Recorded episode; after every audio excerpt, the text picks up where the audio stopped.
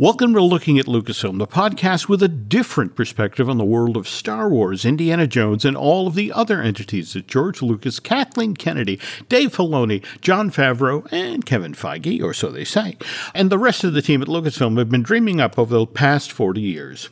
I'm entertainment writer Jim Hill, and my co host Brian Gaughan and I are recording on Wednesday night, September 20th. And Brian and I are recording just before midnight Los Angeles time, which is when the first three episodes of Star Wars Andor drops. I'm not getting any sleep tonight, am I?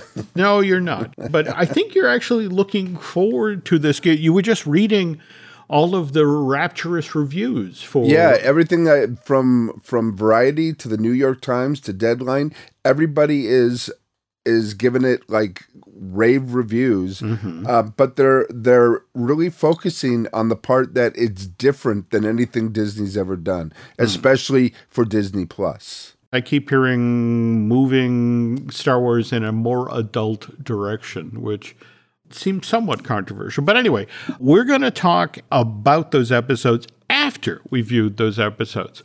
But now, in the first half of the show, the news portion, Brian and I are going to talk about what we saw at the D23 Expo last week. And it's going to be kind of a split thing in that I lucked into, and, and I want to stress this, by sheer dumb luck, uh, got into the Star Wars Lucasfilm presentation. Brian, because he's a kind, honorable person, did not get in. I tried to get in, but I, I did get it, try to get in the right way. And I stood outside the door and I was just hoping there'd be one more chair for them to mm-hmm. let us in. But they didn't. I guess it was pretty full. People really wanted to see what was going on, and, and especially, I think, Marvel more so than Lucasfilm. I agree. But what was kind of interesting is the way they structured the studio showcase is they they started off with Lucasfilm and then they went to Marvel and then the last portion of it was James Cameron uh, basically being beamed in from New Zealand, where I guess they're finishing up shooting on Avatar. Uh, Avatar, excuse me, uh, three or four. I, you know, that, the thing. Just I just saw that they they put the release date for four or five out for 2027. But anyway, well, we're going to talk about everything that we saw at the show during the news portion. And, and as always, the news portion of Looking at Lucasfilm is brought to you by Storybook Destinations, trusted travel partner of the Jim Hill Media Podcast Network. For a worry free travel experience every time, please book online at storybookdestinations.com. So, uh, Brian, why don't we pick up? I mean, we did get to do a lot of stuff. We got to hang a lot at the show, we got to see a lot yeah. of stuff wander to the floor. And one of the places we got into was the actual Lucasfilm pavilion. Yeah, it was a it was a setup with basically focusing on 3 hmm. movies, and that was Indiana Jones, hmm. Star Wars, and Willow. Yep. And with the uh, Star Wars, it just had basically the costumes from the TV shows and the movies. But with Indiana Jones, they had, of course, Indy's costume, but they also had Phoebe Bridgers. Phoebe, what is it? Phoebe Waller Bridger. There we go. Okay, mm-hmm. it had her costume, and then it had two big concept art mm-hmm. paintings. Mm-hmm. And you and I went at it like the Zapruder film, and mm-hmm. we were focusing on and seeing what. And the, the, one painting showed it was a, a, giant hotel and there was a lot of French signings, but there were also people dressed in like Moroccan type of clothes. So it could have been like a Casablanca. And the name of the hotel was um, the Atlantic in mm-hmm. French, La Atlantique. Mm-hmm. And then, and the other painting was a temple scene, mm-hmm. and it had like Greek type statues, and then the bottom looked like it was really waterlogged. Mm-hmm. So you and I came up with something that maybe this is about. Maybe the city of Atlantis. Again, we, we, we, we pulled this info off of the costumes that were on display. The, these, and we we were having some a discussion during uh, pre gaming tonight whether or not Uh, the stuff that was hanging on the walls were production design or concept paintings. I think you pretty much nailed it, Brian, in, in stating that these were the kind of images you used to sell the film. Yeah. Convincing the folks at Disney, it's like, you're going to need to open the wall a little further. Again, I was in the room when they ran. I, I'm not going to say it's the Indiana Jones 5 trailer but it was a set of clips that clearly set up the film that gave you a sense of the world and it starts with this off-screen voice about I miss the days when I would get up, you know, it's like where is adventure going to take us next and and the thing is the camera eventually pulls back and it's Sallah, it's John Rhys-Davies Oh, again. cool. But you then get to see an older Indiana Jones who says, you know, those days are over, my friend. And they establish that, you know, this is an older Indiana Jones. He's he's living in New York City. He's deep in the stacks at, at some university, and it looks like his adventuring days are behind him. And then suddenly they're not. And this is set in 1969 because they show the ticker tape parade for Neil Armstrong and Buzz Aldrin and, and James Lovell coming back from the moon. But again, in the middle of this ticker tape parade, you see Indiana Jones, who's commandeered a policeman's horse. And at one point, you see him down in the New York subway system riding on that horse. what they seem to set up is that the Phoebe Bridger character, who we don't have a name of yet, is Indy's goddaughter. Well, we do have a name for her, Helena. Oh, that's right. That's right. I, I held on it. Uh, and that evidently that's what sets this story in motion. That that Indy gets sucked back into this world to help save whatever his goddaughter has got involved in, and we get to see him racing across the rooftop of a moving train, and there's there's races through the streets of, of what looks like uh, Mumbai in small vehicles. And when they finish showing the film clip, Harrison Ford and Phoebe Bridger came out on stage, and, and James Mangold had just been there, the director, and talking about how, you know, he actually named the cinema in upstate New York that he went to, you know, and saw Indiana Jones and uh, the original Raiders, and that's what convinced him. I have to make movies. And Ford, who you think is an old hand at this sort of thing, came out on stage and 7,500 people stood up and cheered. And he, he really got emotional. He really teared up.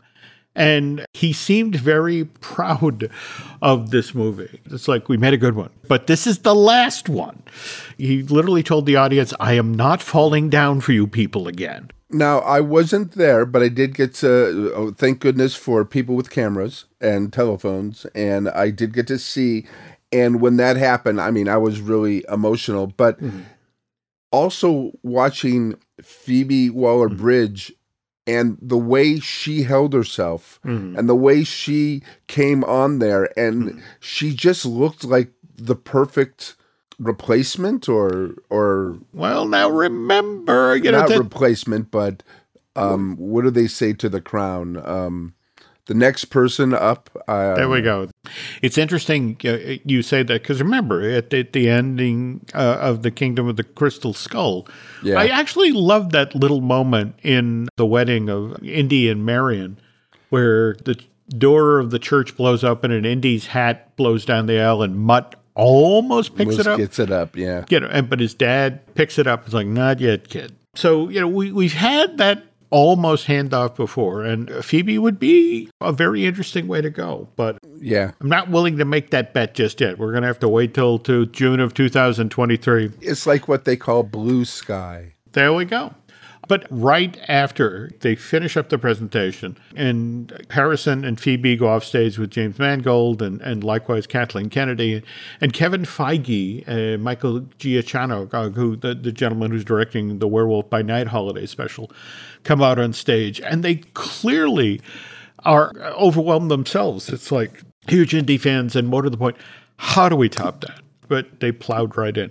But I, I'm sorry, we served dessert first. We should probably uh, get back up to the the top here and talk about what what Kathleen talked about at the event. And I guess she came out on stage wearing a, a fairly cool Darth Vader stormtrooper. well she was she was very casual more so than i think that she was at the uh, Star Wars convention, but she came out very casual, and it was a very cool shirt. It was like a, a kind of T-shirt, but it it had uh, a Darth Vader helmet and a stormtrooper helmet, and it was repeated. And then she had white um, slacks on, and she looked really good. And the first thing she introduced was Andor, and whoa, is there anybody more enthusiastic than Diego Luna? I think he is the happiest person in the world that he's back in the Star Wars universe. Mm-hmm. And he's not just back as a performer in the Star Wars universe, he's also an executive producer and was already talking about, and we're about to go back to work on this second season of the show. And clearly proud, they showed some very strong clips, which hopefully we'll, we'll get to see in context later tonight. And you were mentioning, I want to say, Genevieve O'Reilly was there, or uh, Yeah, play, the one who plays Mon Mothma, um, Kyle Soller, she was there, and um, Adria Arjona, she plays Bix. They and they were. It was funny because Kathleen actually introduced her as Bix. she said Bix, and then she came. And, and the cast looks great, and it just like the um reviews have been coming out. It's just mm-hmm. it's they're saying that it's something disney's never done before. So i'm looking really looking forward to the three hours tonight there we go. and There see go. what it's what what's going on. I mean i don't know. Every star wars series so far i've been blown away by. I mean yes boba fett got off to a slow start but then it turned into a western Hmm. and uh, you know a Toshiro Mifune western and how can you not love that I think Boba Fett ended in a good place, and I would be intrigued to pick up with that character at some point in the future. And speaking of picking up with a character, uh, Willow, yeah the Disney Plus series, which, by the way, starts on November 30th of this year. Kathleen brought out the full cast there.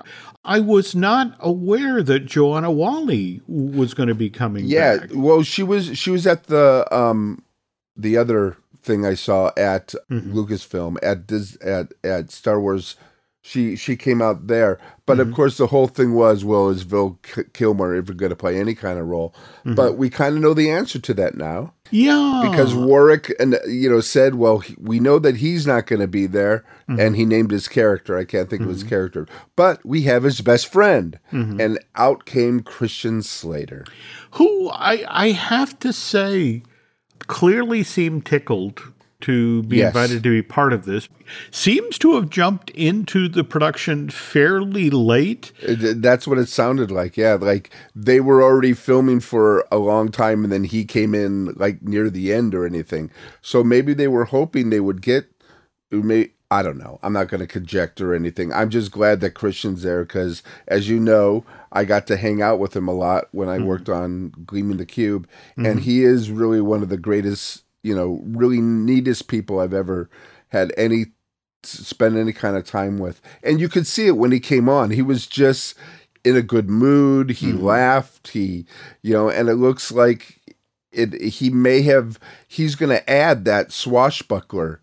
Um, I think he's going to add the comic relief too. Well, here's hoping. But at the same time, I, I think he seemed happy that the rest of the cast had spent months in the cold and the wet of. Wales, and I came in for uh, three weeks and I go with them.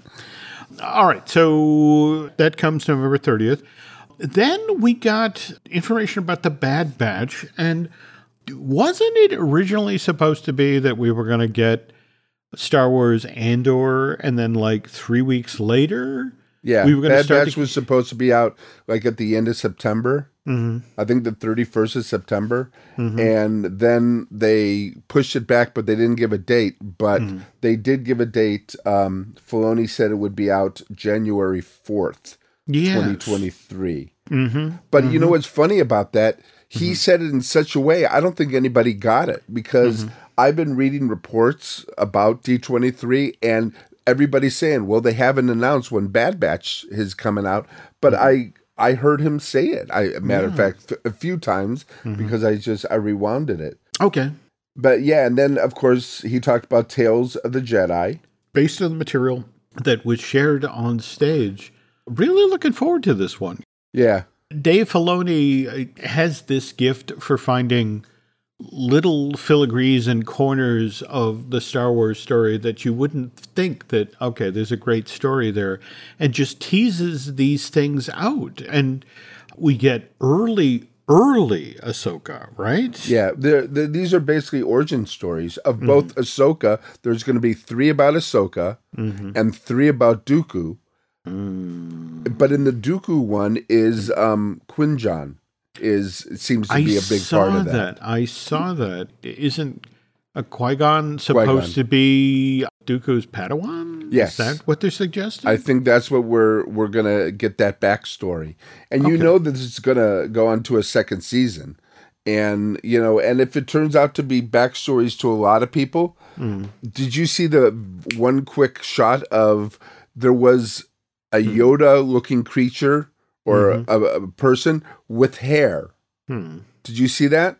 I did. I did. I, so I, is that Yoda with this like stylish hairstyle, or I do not know what to tell you. And frankly, given how many years it's been since I had hair, I get it. yeah, yeah. All right.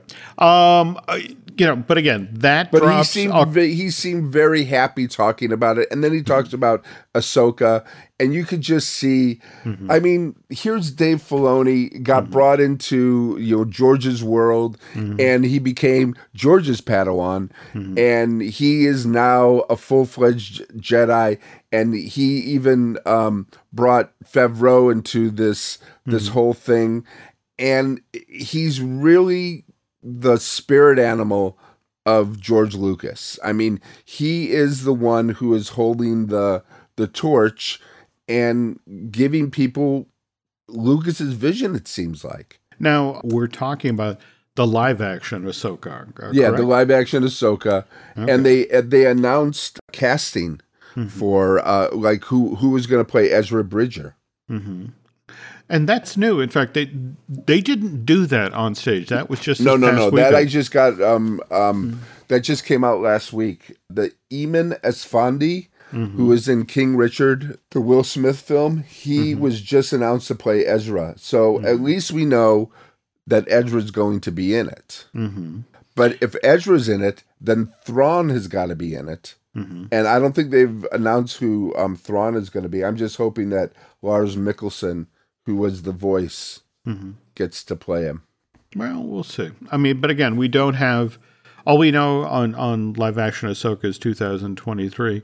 Then we had Mr. Favreau, Jon Favreau, come on stage and introduces uh, Jon Watts, the director of the most recent Spider-Man trilogies, and we get our backstory on where skeleton crew came from. That that that you know Jon had this fully formed idea for a Star Wars uh, limited series, and Yeah, um, when Favreau was working with Watts on the Spider-Man movies, he played Happy, Mm-hmm. and uh, he was talking to him, and he goes, "Listen, we're doing this," and this was even before it came mm-hmm. out. Mm-hmm. But he goes, "Listen, we're doing this thing on Star Wars. It's going to be on Disney uh, as streaming."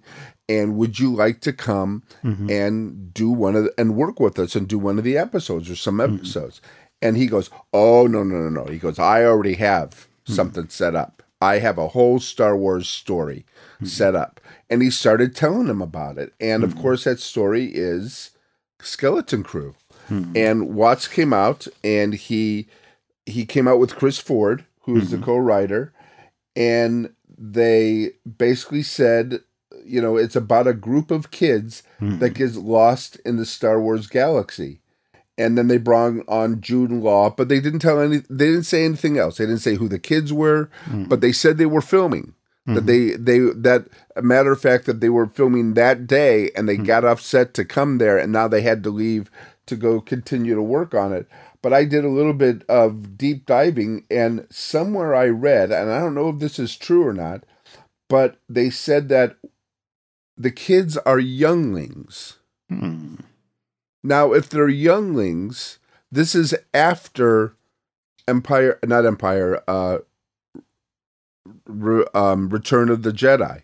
Mhm. So, were they going around trying to find the force sensitive people? Were they trying to get them? And are these kids that are force sensitive? And now you've got the remnants of the empire trying to get them? Or well, I, again, all, all, I can tell you is I know, they, I know. they shared one piece of concept art, and it showed a rather nervous Jude Law, whatever character he's playing. And you remember when uh, C3PO went up to Jabba's palace and that eyeball on a stick security thing came out and, and looked at him. Wherever Jude is in the shot, he has three of those things on him. So it's some sort of high security situation, and he's clearly not happy to be in it. So I guess we're going to have to wait to find out where that image plays into the storyline. Beyond that, of course, we also had news on season three of The Mandalorian and brought out the whole cast. Everyone was clearly excited to be back. But I think the highlight of that part of the Lucasfilm panel oh yeah was Amy Sedaris who talked about how you're on a set and you're trying to do the lines but it's like you're gesturing to props that aren't there, to characters that aren't there. And when you deviate from the script, they go, no, no, you can't say that there were no grandpas in, in the Star Wars universe. And in space. In space, you know, and it's just sort of like. Well, she, and she just has a way to say it too. Oh, yeah. She she and her brother, David mm-hmm. Sedaris, mm-hmm. are two of the greatest monologists alive. Mm-hmm. And they know how to tell a story. They can tell a dramatic story and have you laughing and crying at the same time. Mm-hmm. And that's the way she is. And she got up there and she just said that I don't know what I'm doing. I have a mullet. I can't see because I can't have my contacts in because mm-hmm. the sand keeps on going in my face they tell me that I'm funny. The only reason I'm funny is because I read the lines. Why do I read the lines? Because I don't know what's going on. I don't know what's whatever there was going. I just say what, and even if I try to improv, they keep on telling me, no, no, no, Amy, that's not. In, there's nothing like that in space. Yeah. So she was just so good, and you could see everybody else, and everybody else, including Dave Filoni, he Dave Filoni had his hand in his face because they couldn't stop laughing, yeah, and it was so wonderful to see um, the the other actors. They really and even um, who's the one that plays the other Mandalorian, Katee oh, Sackhoff. Mm-hmm you could really see she said i can't wait till we have some scenes together or mm. or i'm glad that we have some scenes together mm. and just seeing watching her and amy sedaris and mm. and or her and and um, emily um, swallow and how much they really they looked like a great and then of course Giancarlo gets up there mm-hmm. and he says one of the most amazing, mm-hmm. you know, speeches about what life is and what Star Wars is, and it was just remarkable. And I, I, I would love to be a fly on the wall on this thing. February, right? Is that what we're hearing for uh, 2023 when we're we're finally going to get our our Mandalorian season three? Yeah, I, I can't remember. I think I think it, it is supposed to be in the early uh, the first quarter 2023. Okay. So we talked about everything that was talked about on stage as part of the, the D23 studio showcase. Now let's talk about what wasn't talked about, in particularly Patty Jenkins' Star Wars Rogue Squadron film, which we had been hearing whispers about issues with that, right? I mean, some of it was scheduling. I, I think Ms. Jenkins plate is awfully full at the moment. Yeah, last November, mm-hmm. 2021, um, she basically announced that because she was doing Wonder Woman 2 or 3 and also Cleopatra with mm-hmm. Gal Gadot, that she was um, going to step away. And that's what she said. She was stepping away from Rogue Squadron. And then we didn't hear anything about it, but it was still on the schedule for what was it for? It was for 2024, right? Uh, I want to say 2023. Oh, okay. But, so yeah, but it was still in the schedule until last week mm-hmm. when it was very quietly mm-hmm. removed from the schedule. Yeah, and what's weird is as recently as December of 2020, uh, you know, as part of the Disney Investor Day thing, Kathleen Kennedy announced with great excitement that they'd not only gotten Patty Jenkins to commit to doing a Star Wars film. They'd also gotten Taika Waititi, which, jumping back to June of this year, Taika Waititi talking about this movie.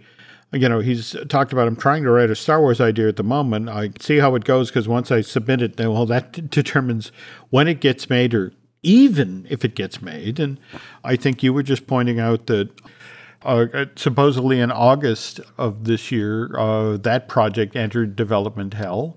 Yeah. And uh, about the same time, we began hearing the same things about Rogue Squadron. Well, if this happens, then we don't get a film, a, mo- a Star Wars motion picture. When was the last one? Was we, we kind of got two right on top of one another. We got May of 2018, we got Solo, a Star Wars story, and then December of 2019, uh, we got Rise of Skywalker. so almost three years since there's been a Star Wars film. In now, w- when George was doing them, he was releasing them every three years. But when Disney was doing them, they were, were releasing them every two years, then every year with um, Rogue One and and Solo. But now we haven't had anything. yeah, but the first season of The Mandalorian debuts November 2019. And with the huge, overwhelming success of that, not to mention what an amazing retail line Grogu became. Right. this whole new avenue opened up for Lucasfilm. And it's worth noting at the very same Investors Day that Rogue Squadron and the Taika Waititi project were announced. Kathleen also revealed that they had 10 Star Wars series in the works for Disney Plus. And we started off the show today talking about the amazing reviews that Star Wars Andor has just gotten, and now everybody's just raving about this. So, if this is the path forward for Star Wars, that they do these these limited series for Disney, and it's still the huge success that it always was from a pop culture point of view, is this necessarily a bad thing? Well, no. I mean, because remember when hmm. when uh, Lucas was done with the movies, hmm. then that's when he started doing the Clone Wars, hmm. and that's when Dave Filoni started get, doing his cartoons and the books. The books were coming out, so there was something that was filling that up. And I love going to a theater, and I love being you know attacked by um, the Star Wars everything, but there is so much joy in in watching these TV shows and also hearing about the making of them. I don't think there's been anyone that we didn't hear about that everybody is like going this is the greatest experience I've ever had. This hmm. is the greatest cast I've ever worked with. I've never had more fun. And it's just so nice to hear things like that. Hmm. Because when you heard about uh, poor George and making his films, there there's not a lot of happy times. I mean, he had a lot of adversary when he was working on him, but he knew what he wanted and I think he did the right thing.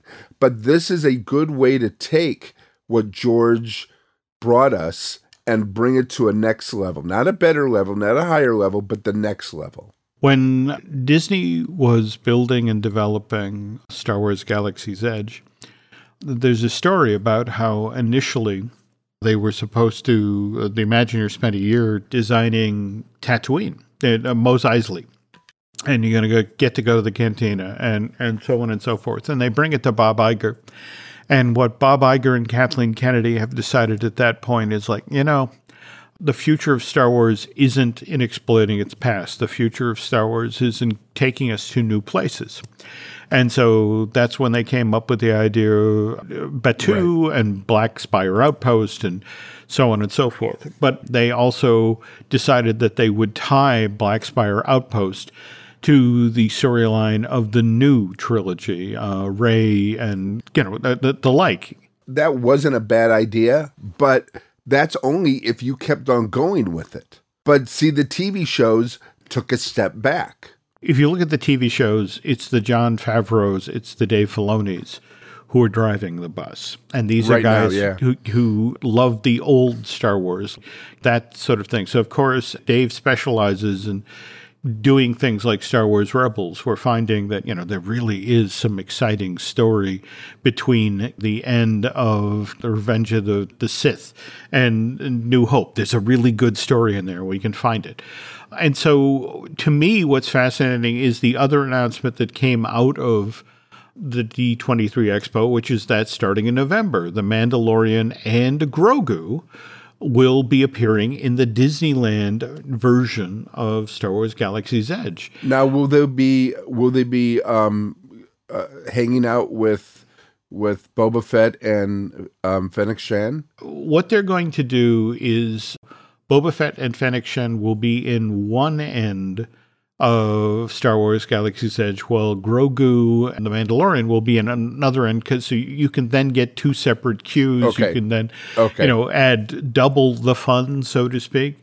There is no plan yet for these characters to show up at the Walt Disney World version of a Galaxy's Edge. And my understanding is that may be tied to Star Wars, the Galactic Star Cruiser, Yeah, that's what I heard. but we'll, we'll dig down into that and see what we can. I, I heard it's because when the people on the um, Galactic Star Cruiser they go to Batuu and then they have to do some quests, Yeah. and if Grogu was there, it may mess up the quest. Well, know way. that, you know my understanding is they have like three hours, four hours of planet side to to do their quests, and if they're spending Okay. two two hours of that standing in line to Yeah. get their picture taken with Grogu, that cuts into stuff that uh, impacts what they can do back on the ship. But anyway, Well, it was the um, D twenty three was great, and it, I think they announced a lot of cool stuff. I, I think they announced more stuff at D twenty three than they did at Star Wars Celebration. That reminds me because, of course, our, our good friend Dan Zayer Oh, uh, was at Star Wars Celebration, as were you, and you two got to meet up there. And I got to see Dan again at the show. In fact, I want to say we hung out at the Star Wars. Uh, no, no, he, we, we went in together to the, the parks panel. Yeah, we were in the we were in line for a good what about forty five minutes, and we we I got to meet Dan again. I got to meet Drew. That was that was really cool for me. It was really weird for me because I was fanboying and I was trying to keep it in because all these guys were there and Uh, well, now this this brings me to my special request. Dan, just this past year, published a brand new book, I Am Your Father, and has sold ridiculously well in the States, and we're all very proud for Dan. But it, it turns out that you can hear from the, the last name Zayer, Dan has Germanic roots. And Dan would love to have for his book collection at home a copy of the German edition of I Am Your Father.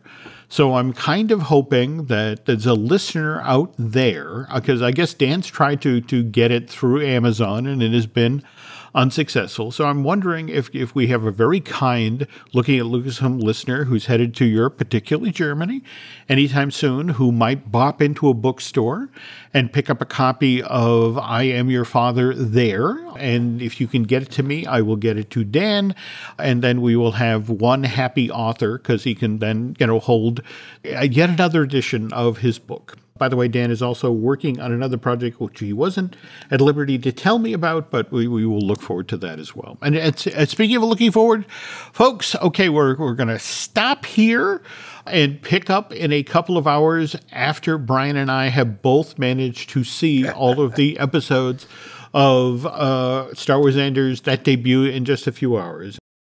Both Brian and I have now seen the first three episodes that are available uh, right now on Disney Plus for Star Wars Andor. But before we get to that, Brian, you had some news about Star Wars Acolyte. yeah, some something that I, I'm very surprised they didn't announce at D23 because it was so far advanced. They they they have casting and everything. It's the Acolyte, and um, they just announced a new person, um, Charlie Barnett, who was actually in Russian Doll, um, which was created by Leslie Headland, and then she's doing this. And he will be joining, of course, Amandla Stenberg. she was Rue from the Hunger Games. Lee Jung-jae from Squid Games, which I think is brilliant casting, and I'm glad to see him do something else. Jodie Turner Smith, she was in um, Queen and Slim, an independent uh, film from A24. And Manny Jacinto, he was in The Good Place. And um, this sounds like a great cast. And I don't know much about it, but I heard it's going to be like a mystery thriller that takes place in the final days of the High Republic. Okay.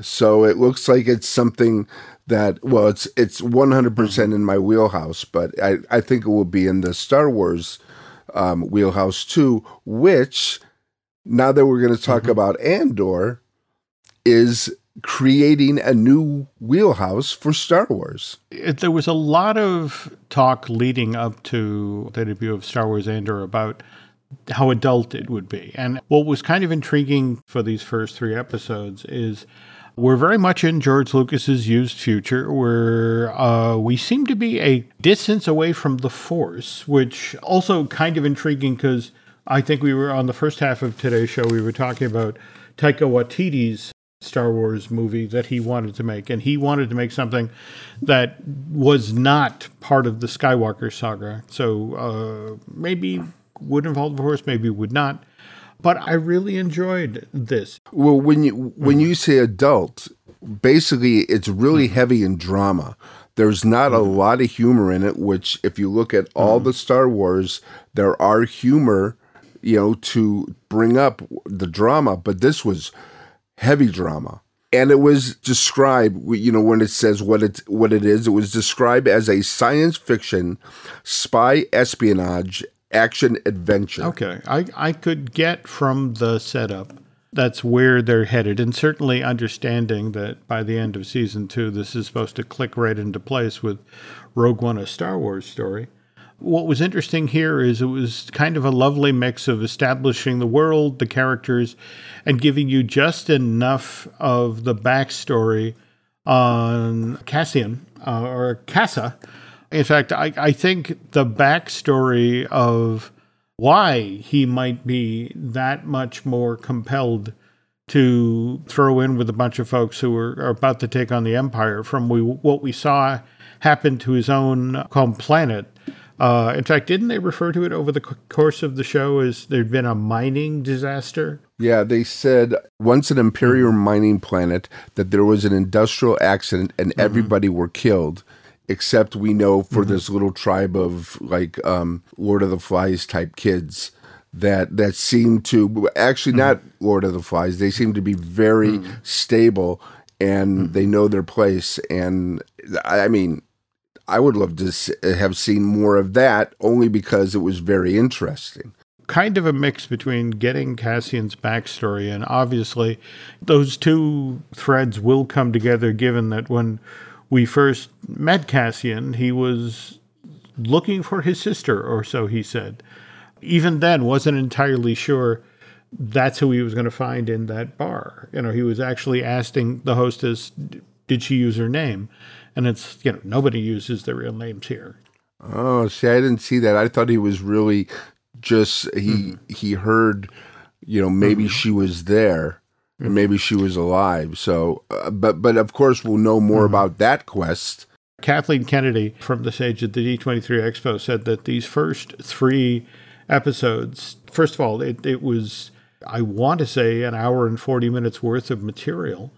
Well, actually, if you take off the credits, it's an hour and th- it's it's 103 minutes because they were all um, between mm-hmm. 35 minutes and uh, 38 minutes long. I, I timed them mm-hmm. because I wanted to see exactly what kind of feature it was. And it was a, you know, it was one that would mm-hmm. play well in the theater. And it was, you know, the first arc, I guess, of mm-hmm. what we're going to get. And it introduced some amazing characters, which I hope mm-hmm. we'll see more of. And, I mean, it, we've mm-hmm. got the bad guy, we've got the love interests. I mean, we have all the the tropes coming up. It's interesting you mentioned the bad guy, uh, Kyle Soller, I want to say, uh, yeah. as Syril Karn, the deputy inspector of Pre-Mor Authority. This is not the First Order. This is not the Empire. This is. Uh, this is not imperial. This is a corporation. Yeah, and uh, you know, in fact, it was interesting when they went planet side to try to capture Cassian. They the folks on the planet, oof, haven't seen the blues in a while.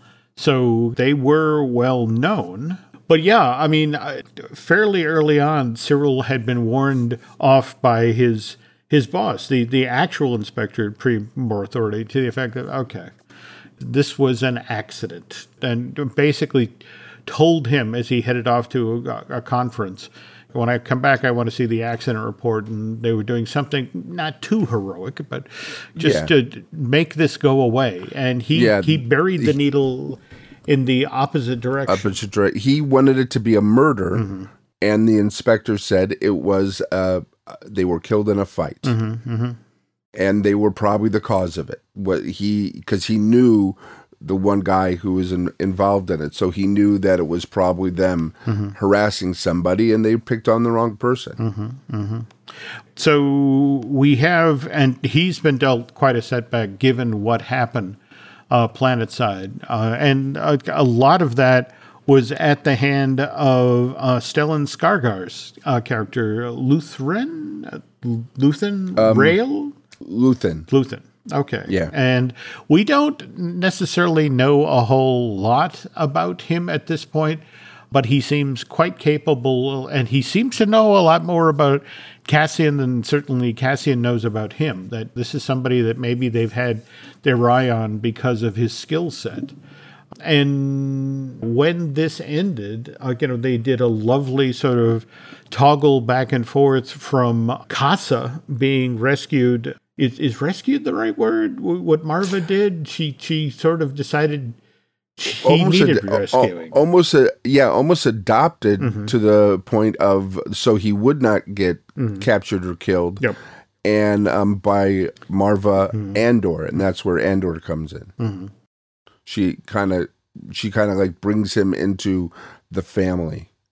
And so we get a sense of, of, how he came to this world, how Maarva took him off of the planet where the mining disaster had happened. But at the same time, I think our MacGuffin here is Cassian looking for his sister. And I wonder if that thread is going to play out. Well, that that is one of the MacGuffins, and I think that's what's going to go through. Mm-hmm. But it has to have a ending, of mm-hmm. course, because you know Rogue One, mm-hmm. she is not part of it. Neither is Bix. But um, also the MacGuffin was the the NS 9 Starpath unit because that got Luthen and Cassius together to you know, and then you know they didn't.